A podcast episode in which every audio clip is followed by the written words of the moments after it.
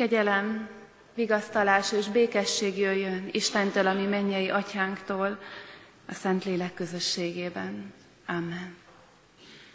Szeretettel köszöntök mindenkit, aki eljött a ma esti Isten tiszteletünkre. Először különösen azokat, és különösen nagy együttérzéssel, akiket a gyászuk, a veszteségük hozott ide. Szeretettel köszöntök mindenkit, aki az imanap miatt jött, és mindenkit, aki részt szeretne venni a közös imádságunkon. A mi segítségünk, esti Isten tiszteletünk megáldása, megszentelése jöjjön az Úrtól, a mi Istenünktől, aki adja az életet, visszaveszi és újjáteremti. Amen. Tudom, hogy a gyász idején ritkán érezzük azt, hogy a hitünk vigasztal, az elején mindenképpen, és mégis hadd kérjek mindenkit arra, hogy együtt fönnállva mondjuk el az apostoli hitvallást, kapaszkodjunk bele abba, amit tudunk és amit hiszünk. Hiszek egy Istenben, mindenható Atyában, mennek és földnek teremtőjében, és Jézus Krisztusban, ő egyszülött fiában, ami Urunkban, aki fogantatott Szentlélektől, született Szűz Máriától, szenvedett Poncius Pilátus alatt, megfeszítették, meghalt és eltemették. Alászállt a poklokra, harmadnapon feltámadt a halottak közül, fölment a mennybe, ott ül a mindenható Atya Isten jobbján, onnan jön el ítélni élőket és holtakat. Hiszek szent lélekben, hiszem az egyetemes Anya Szent Egyházat, a szentek közösségét, a bűnök bocsánatát, a test feltámadását és az örök életet. Ámen. Csöndesedjünk el, és szólítsuk meg Istenünket. Urunk Istenünk, még nálunk is jobban tudod, hogy mi hozott ide ma este bennünket. A kötelesség tudat-e, a belülről jövő vágy, hogy valamit kapjunk, amiben kapaszkodhatunk, vagy egyszerűen csak a megszokás, de mégis kérjük, hogy szenteld meg az indítékainkat, és azt add, amit egyedül te tudsz adni, hogy megjelensz nekünk egyértelműen, világosan, és hogy úgy vigasztalsz, úgy erősítesz, úgy változtatsz bennünket, ahogy senki más nem tud. Kérünk, hogy így szenteld meg ezt az órát mindannyiunk számára. Amen. Isten igéjét János evangéliumából olvasom, a 11. fejezetből, egy hosszabb részt, Lázár halálának és föltámadásának a történetet. Kérem, hogy az igét és az ige magyarázatot leülve hallgassa a gyülekezet.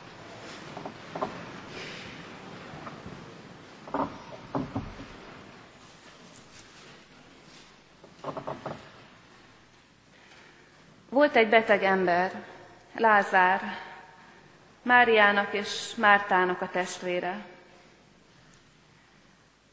Mária volt az, aki megkente az urat kenettel, és megtörölte a lábát a hajával. Az ő testvére Lázár volt a beteg. A nővérek megüzenték Jézusnak. Uram, íme, akit szeretsz, beteg. Amikor Jézus ezt meghallotta, ezt mondta. Ez a betegség nem halálos, hanem az Isten dicsőségét szolgálja, hogy általa megdicsőüljön az Isten fia. Jézus szerette Mártát, nővérét és Lázárt. Amikor tehát meghallotta, hogy Lázár beteg, két napig azon a helyen maradt, ahol volt, de aztán így szólt a tanítványaihoz. Menjünk ismét Júdeába, majd hozzátette. Lázár, ami barátunk elaludt, de elmegyek, hogy felébresztem. A tanítványok ezt felelték. Uram, ha elaludt, meggyógyul. Pedig Jézus a haláláról beszélt, de ők azt gondolták, hogy álomba merülésről szól. Akkor aztán Jézus nyíltan megmondta nekik, Lázár meghalt, és örülök, hogy nem voltam ott. Ti értetek, hogy higgyetek. De menjünk el hozzá. Amikor aztán Jézus odaért, megtudta, hogy Lázár már négy napja a sírban van.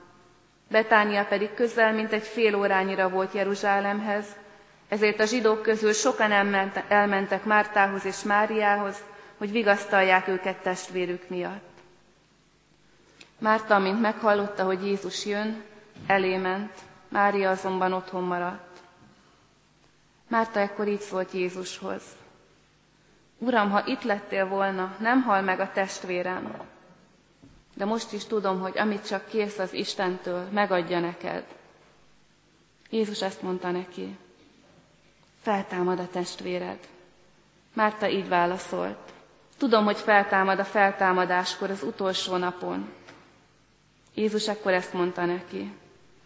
Én vagyok a feltámadás és az élet. Aki hisz én bennem, ha meghal is él, és aki él és hisz én bennem, az nem hal meg soha. Hiszed-e ezt? Márta így felelt. Igen, Uram, én hiszem. Erről a történetről nekem az jutott eszembe, hogy olyan, mint azok a filmek, amikor két helyszínt mutat fölváltva a kamera, és a két helyszínen különböző szereplőket. És a néző először megismerkedik az egyik helyszínnel, és azokkal, akik ott vannak, aztán a másikkal, és a kamera ide-oda jár, és a nézőnek könnyű dolga van, mert hamar összeáll benne a kép, hogy hát ez a két csoport egyszer csak találkozni fog, ebből valami ki fog sülni. Azoknak, akik ott vannak egyik vagy a másik helyen, ez nem ilyen egyértelmű. Ők nem tudnak, legalább az egyik fél nem tud arról, hogy mi megy a másik helyen. Pedig ha tudná, akkor könnyebb lenne a dolga, többet értene. És ez jutott eszembe, hogy ez a történet is valahogy így néz ki. Hogy az egyik oldalon ott van egy csapatasszony, illetve két asszony és a rokonaik, és kicsit olyan nekem, mintha a ma esti gyülekezetet jelenítenék meg. Egyrészt asszonyok, akik ott vannak a beteg szerettük mellett, kísérik őt, aggódnak érte, mindent megtesznek érte, és aztán, amikor meghal a testvérük, akkor gyászolókká válnak. Mint ahogy tudom, hogy ma is többen azért jöttek el, mert, mert a gyász hozta őket ide. És ugyanakkor ez a két asszony megjeleníti a ma esti gyülekezetből azokat az asszonyokat, akik pedig imádkozni jöttek ide, közben járni másokért. Mert Mária és Márta is ezt teszi a történetben. Könyörögnek az Isten fiához a testvérükért. Ők vannak az egyik helyszínen, őket ismerjük meg először, és a másik helyszínen pedig ott van Jézus, mondhatnám, ott van Isten, és úgy tűnik, hogy egészen sokáig ez a két csoport, ha lehet csoportról beszélni, nem találkozik egymással. Pedig, pedig hívják Jézust az asszonyok. Mária és Márta érte küld azzal az üzenettel, hogy a testvérünk beteg. És látjuk azt, hogy Jézus nem mozdul. Egészen addig nem indul el, amíg a maga különleges tudásából biztos nem lesz abban, hogy Lázár már nem él. És ha itt lenne vége a történetnek, akkor ez a két, ez a két asszony és Isten soha nem találkozott volna. Hát az a szép ebben a történetben, hogy nem itt van vége a történetnek, hanem mikor úgy tűnik, hogy bekövetkezik a legrosszabb, ami véget vet az egész történetnek, meghal a testvére a két asszonynak, Jézus akkor elindul feléjük, és folytatódik a történet. És erről szeretnék néhány gondolatot mondani, és remélhetőleg néhány olyan gondolatot, ami segítség lehet a gyászban is, hogy folytatódhat a történet. Ha Isten megindul felénk, akkor a látszólag véget ért történetek folytatódhatnak. És minden úgy kezdődik, hogy Mária és Márta, akik egyébként szinte barátságban vannak Jézussal, a testvérükkel együtt, azt látják, hogy a testvérükön nem lehet segíteni. de tudják azt, hogy van kihez fordulni. Látták Jézus reménytelenül beteg embereket meggyógyítani, és elküldenek érte. És nekem olyan megdöbbentő ez az egyszerű mondat, az üzenet, amit elküldenek, csak ennyi, hogy Uram, akit szeretsz, beteg. Pedig nagyon beteg Lázár. De nincs benne semmi olyan, hogy ha nem sietsz eléggé, meghal a testvérünk, gyere, csak rád számíthatunk. Ennyi. Egyetlen mondat, Uram, akit szeretsz, beteg. És arra gondoltam, hogy milyen jó azoknak az embereknek, akik ápolják a beteg szerettüket, de úgy ápolják és úgy vannak mellette, hogy tudják, hogy a beteg szerettüket az Isten szereti. Azzal a bizalommal üzennek az Istennek, hogy tudják, hogy a testvérüket, aki még oly beteg, az Isten szereti. És ezért nincs sürgetés, ezért nincs ijedelem, biztosak abban, hogy Jézus megérkezik és segít. De nyilván várni nehéz, és mások voltak abban az időben a közlekedési lehetőségek. Egy nap még odaért a küldött Jézushoz, és akkor Jézus ezt a furcsa választ adja, hogy ez a betegség nem halálos. Még egy nap, amíg visszaér a követ a két asszonyhoz, és elképzelem, hogy milyen nehéz lehetett ez a két nap, mert nyilvánvaló, hogy folyamatosan romlik, és egyre reménytelenebb a szerettüknek, a testvérüknek az állapota. És akkor megkapják ezt az üzenetet Jézustól, hogy ez a betegség nem halálos. És azt gondolom, hogy ez a leg, hát lelkileg a legrettenetesebb része számomra a történetnek. Van egy ilyen ígéretük, ez a betegség nem halálos, és közben pedig a testvérük haldoklik. Nem is tudom, mikor jön meg a követ. Amikor Lázár az utolsó perceit érje meg, vagy már meghalt, és ott vannak ezzel a Jézus ígérettel, hogy ez a betegség nem halálos, valószínűleg az utolsó percig ebbe kapaszkodnak, és meghal a testvérük. És azt gondolom, hogy amikor szerettünk mellett vagyunk, ezt éljük meg, hogy az utolsó percig reménykedünk, talán, ha olvastuk a Bibliát, abból próbáltunk erőt meríteni, olyan ige szólt hozzánk, ami megerősítette ezt a reménységünket, és mégis meghal, akit szeretünk. És ilyenkor elkerülhetetlen a csalódottság, az értetlenség, a harag, hogy az Isten miért késik, és miért ígér olyat, amit nem tart meg. Azt gondolom, hogy föltételezem, hogy van, aki így élte meg a szerette elvesztését. De ha nincs is mindannyiunknak ilyen élménye, azt gondolom, hogy olyan van, hogy valamit nagyon vártunk, valamit nagyon kértünk az Istentől, úgy tűnt, hogy az ígéretünk is megvan rá, és aztán egyszer csak minden át lett húzva. Ez van az egyik szintéren. Mi van a másik szintéren? Jézus tudja, hogy milyen beteg Lázár, és, és mégis azt, azt utasítást, vagy azt a vezetést kapja az atyától, hogy még ne induljon el. Csak akkor, amikor Lázár már meghalt. És kérdezzük persze, hogy miért. Mi ennek az értelme, ha csak nem az, hogy kínozza az embereket, az Isten. És meg is mondja Jézus a választ, azért, ez értetek van, hogy higgyetek. Azért várja meg Jézus, hogy Lázár meghalljon, és hogy csak utána megy segíteni, hogy mindenki, aki ott van, a testvérek, az összegyűlt emberek, maga Lázár, aki meghal, megértse azt, hogy Istenben nem csak az utolsó pillanat előttig lehet bízni, a le, mielőtt a legrosszabb bekövetkezik, hanem még utána is. És azt gondolom, hogy ez a legnehezebb, mert a halál az egyetlen olyan pont, amikor már senki másban nem bízhatunk, csak az Istenben. Minden más addig, bármilyen nehézség, próba van előttünk, mindig van remény. Ha más nem az, hogy az élet valahogy megy tovább. De amikor bekövetkezik a halál, ott nincs reménység. Ott egyedül az Isten van, ha van. És Jézus azt mondja, azért nem mentem előbb, hogy higgyétek, hogy én még az utolsó utáni pillanat után, és amikor úgy, tűnt, hogy vége, úgy tűnik, hogy véget ért a történet, halálban és ennyi, én akkor is tudok segíteni. És azt gondolom, hogy ez megint velünk is így van, hogy a gyász és a halál az Istenbe vetett hitünknek és bizalmunknak a legnagyobb próbája. Addig, addig még valahogy tudunk hinni, ez a legnagyobb próba. És az a jó, hogy nincs vége a történetnek, de úgy nincs vége a történetnek, hogy nem a két összetört asszonynak kell mégis fölkeresnie Jézust, mégis elzarándokolni Istenhez és segítséget kérni, hanem Jézus indul meg feléjük. Amikor már megtörtént a legrosszabb, akkor Jézus elmegy a két asszonyhoz.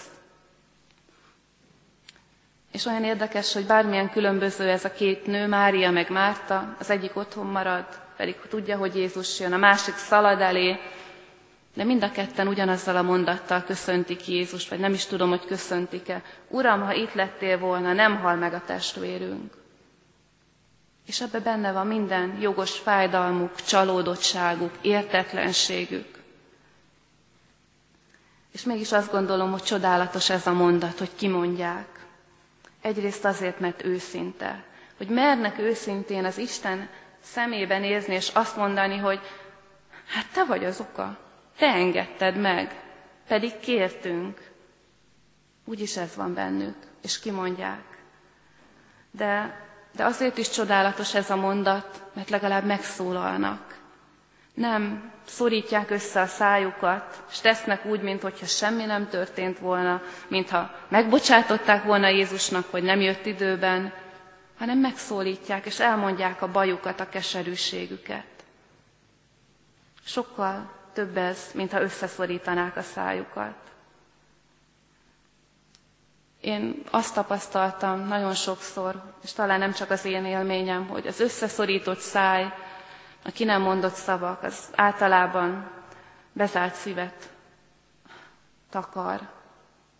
Ha már valakihez nem beszélünk, akiben csalódtunk, na, ott van vége a történetnek. És ez a két asszony pedig beszél az Isten fiához, és azt mondja, hogy ha itt lettél volna, nem hal meg a testvérünk, miért engedted? És utána Márta még hozzáteszi, de most is tudom, hogy amit csak kész az Istentől, megadja neked. hogy a csalódottság, a fájdalom mögött mégis ott van a bizalom. De tudjuk, hogy Te vagy az Isten, és meg mindig tudjuk, hogy szeretsz bennünket, meg mindig tudjuk, hogy szereted a testvérünket, akit hagytál meghalni. Ez még ott van. És erre, erre jön Jézusnak a válasza. Én vagyok a föltámadás és az élet. Aki hisz bennem, ha meghal is él, és aki él és hisz bennem, az nem hal meg soha. Mária és Márta engedte, hogy Jézus oda menjen hozzájuk a vesztességük után is, engedte, hogy megszólítsa őket, ők is beszédbe legyettek vele, és ezért meg is hallották Jézusnak a szavát, hogy lássátok meg, higgyétek el, amit úgy is tudtok valahol a szívetek mélyén, én vagyok a föltámadás és az élet. És mindezek után pedig azt nem olvastam föl a történetnek azt a részét, Jézus ezeket a mondatokat azzal igazolja, hogy a három napja halott testvérüket föltámasztja. Nem csak elhiszik, hogy Jézus az élet és a halál ura, hanem meg is tapasztalják. És ez lesz a történet igazi befejezése. Nem Lázár halála. És tudom, hogy a friss gyász idején nehezen érnek el bennünket a szavak, az emberi szavak is, meg az Istené is.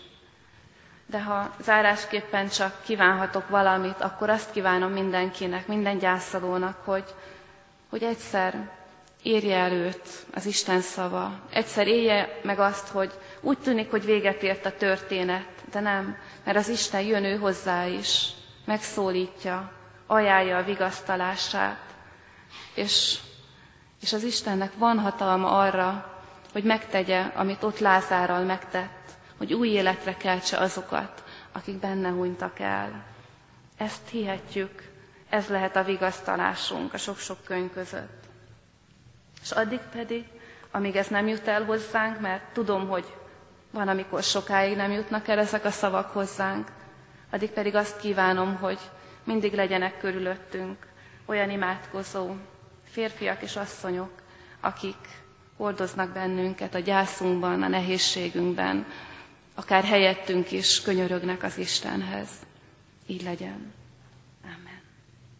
Válaszul Isten igéjére a megkezdett 265. énekünk 6. és 7. versét énekeljük. A hatodik vers így kezdődik, ő benne vest halálig, jó reménységedet, ő biztos révbe szállít a bajból tégedet. És az ének után pedig, mivel ma van a Kárpát-medencei imanap, néhány testvérünk fog imádkozni olyan dolgokért, ami azt gondolom, hogy mindannyiunkat érint. A népünkért, a családjainkért, a gyászolókért, a betegekért, a jövőnkért. Kérem, hogy ebben is vegyünk részt. 265-ös dicséret, 6. és 7. versét énekeljük.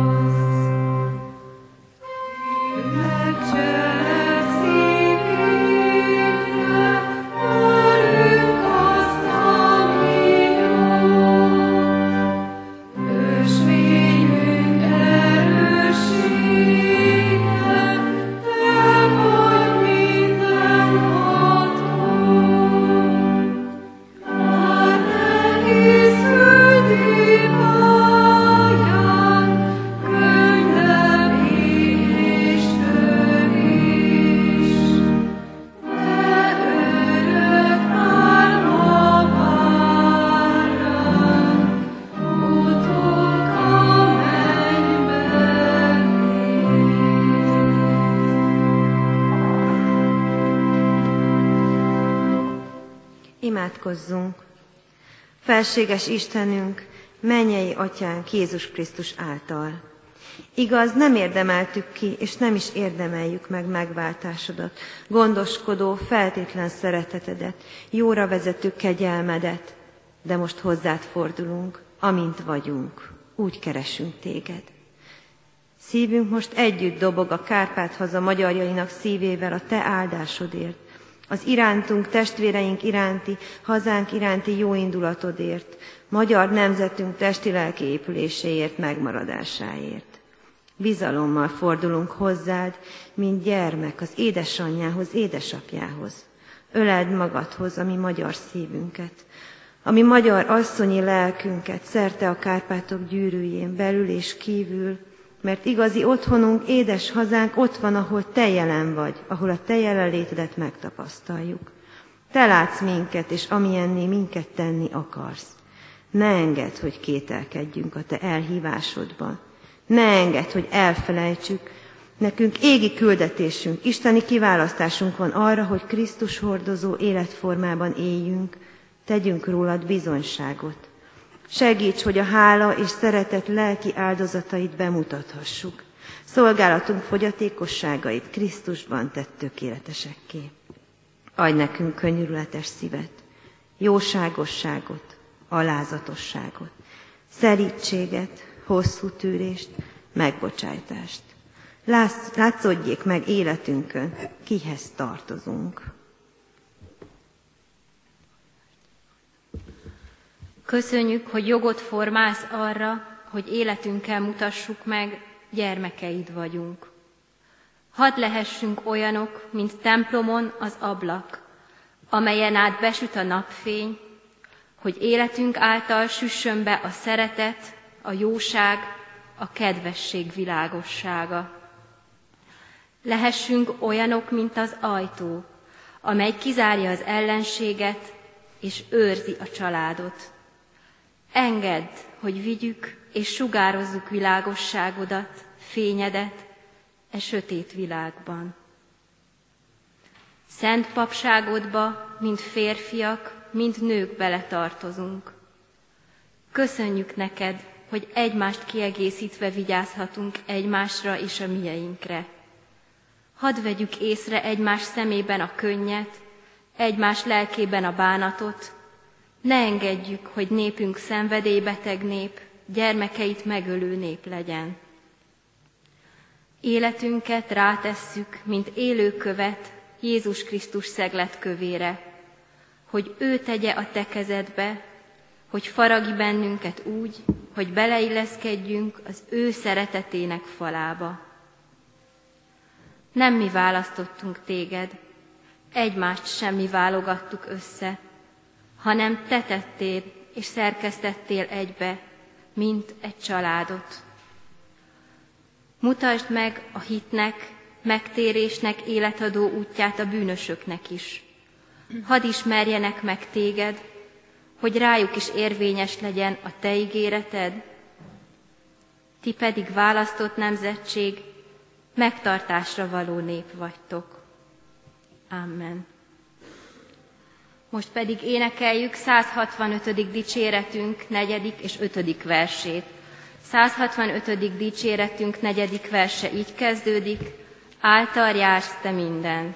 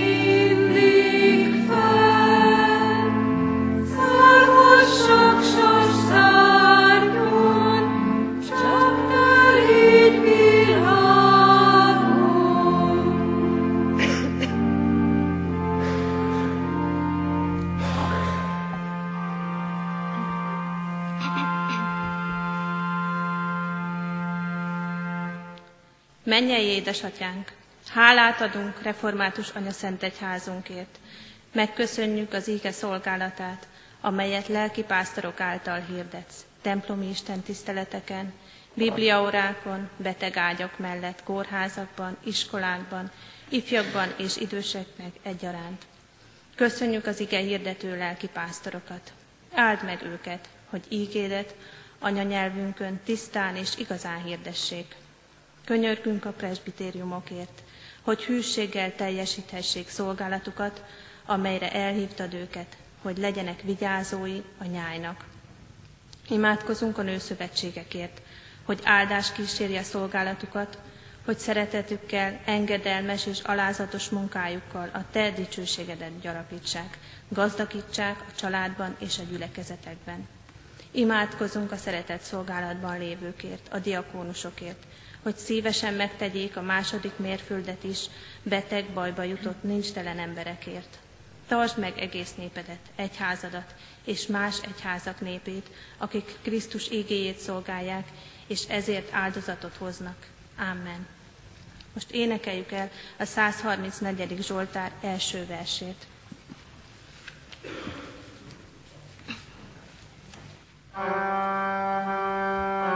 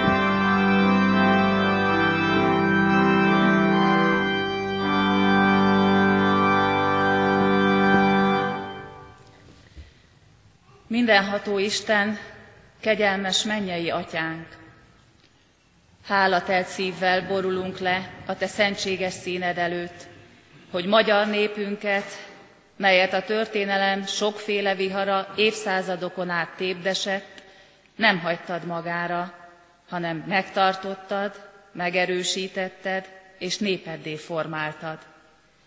Köszönjük, hogy a Kárpát-medencében hazát adtál a számunkra, melyet mai napig szülőföldünknek tekintünk. Imádkozunk a Kárpát-medencében élő nemzetünkért. Add, hogy minden nemzettársunkban a testvért lássuk, akit ugyanaz az anyaföld táplál, és akinek ajkáról ugyanazon az anyanyelven szólal meg a téged dicsőítő ének és imádság. Távoztasd el népünk minden tagjának szívéből az önzést, haragot, gyűlölséget, bosszúvágyat, vagy önös érdekhajszolását. Add, hogy szent lelked segítségével képesek legyünk nemzetünk felemelkedésén fáradozni, megmaradásán munkálkodni, hitünket megtartani. Imádkozunk a szülőföldünkért, hogy fiataljaink találjanak boldogulást rajta, és gyermekek zsivaja verje fel néptelenedő falvaink csendjét.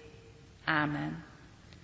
Most énekeljük a már megkezdett 134. Zsoltár második verszakát.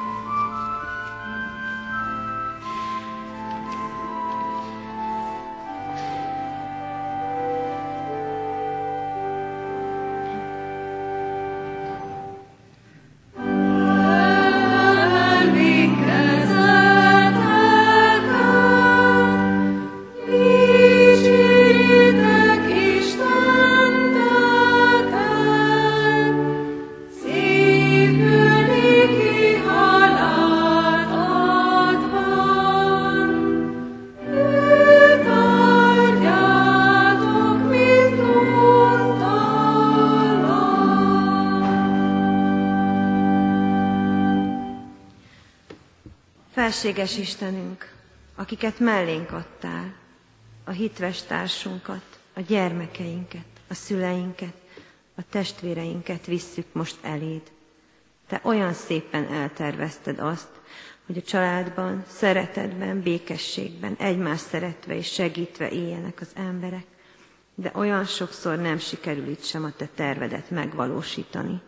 Imádkozunk most a családjainkért, hogy úgy tudjunk a kisebb és a nagyobb családban is élni, hogy a te dicsőségedet hirdessük.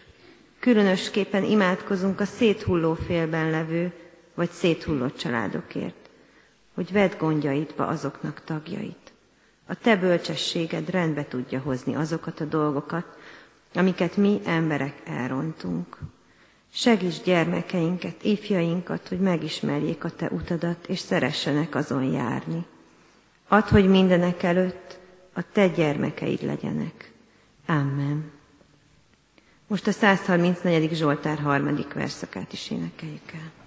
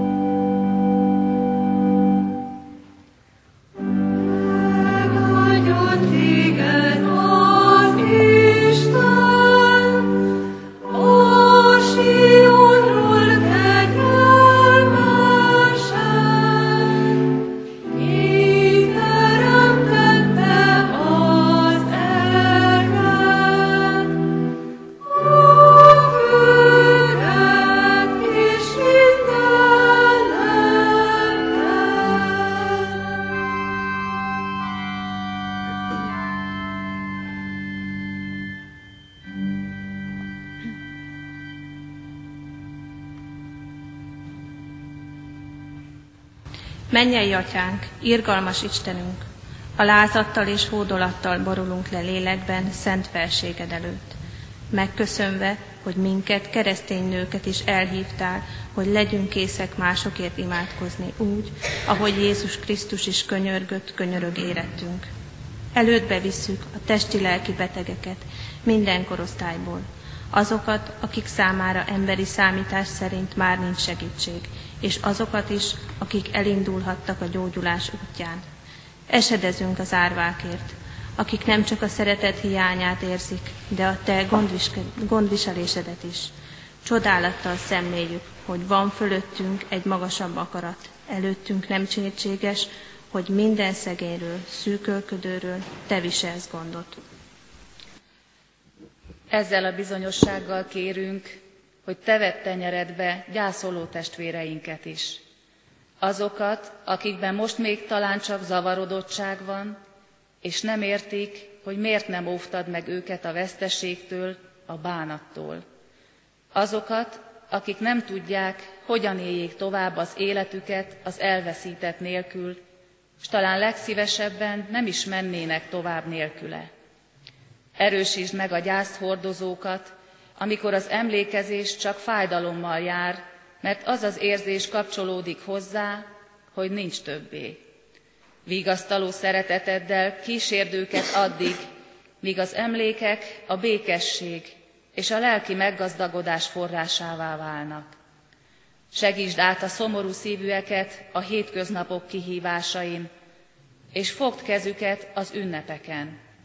Áld meg őket a feltámadás hitével, a bizonyossággal, hogy nem a haláli a győzelem, hanem a feltámadott Krisztusé. Ámen. Így olvasom azoknak a neveit, akiket novemberben búcsúztattunk, hogy mindannyian tudjunk a gyászoló családokról. November hónapban búcsúztunk el Bogáromi Imre 69 éves férfi testvérünktől, Csikai Lászlóné Szatmári Iréntől, aki 94 évet élt, Csontos Balázsné Nagy Juliannától, aki 74 évesen tért meg urához, Esztári Gábor, 63 éves testvérünktől, Farkas György, szintén 63 éves testvérünktől, Fazekas Sándorné Kéri Judittól, aki 81 évet élt itt közöttünk, Kurdi Bélától, aki 88 évet élt, Lipta Istvántól, akinek 94 év adatott itt, Nagy Béla, 84 éves testvérünktől, Nemesi Jánosné, Takács Margittól, aki 88 éves korában halt meg, Sonkolyos Lajosné Bán Zsuzsannától, aki 71 évet élt, Szabados Istvánné Mátyus Ivanától, aki 89 évet élt, Szántó Lajos, 64 éves testvérünktől, Szoboszlai Miklóstól, aki 78 évet élt, Török Ferenctől, aki 79 évet élt, és Sándortól, aki 68 éves korában tért meg urához. És így imádkoztunk Kis József családjaiért és a ráemlékezőkért, ő egy éve hunyt el. Még egyszer innen is vigasztalást és reménységet kívánok minden gyászolónak. Nincsen azért immár semmi kárhoztatásuk azoknak, akik Krisztus Jézusban vannak. Örüljetek az Úrban mindenkor, ismét mondom, örüljetek. A ti szelíd lelkűségetek legyen ismert minden ember előtt. Az Úr közel. Semmi felől ne aggódjatok, hanem minden alkalommal hálaadással tárjátok fel kívánságaitokat Isten előtt, és az Istennek békessége, amely minden értelmet felülhalad, meg fogja őrizni szíveteket és gondolataitokat a Krisztus Jézusban. Most pedig adjunk hálát az Úrnak az elvett javakért, imádkozzunk. Jézus vígasságom, esdekelve várom áldó szavadat. A te jelenléted megvidámít, éltet, bátor szívet ad. Légy velem, ó mindenem! Nálad nélkül nem is élek, te vagy örök élet. Jézus üdvösségem, te vagy földön, égen örök örömem.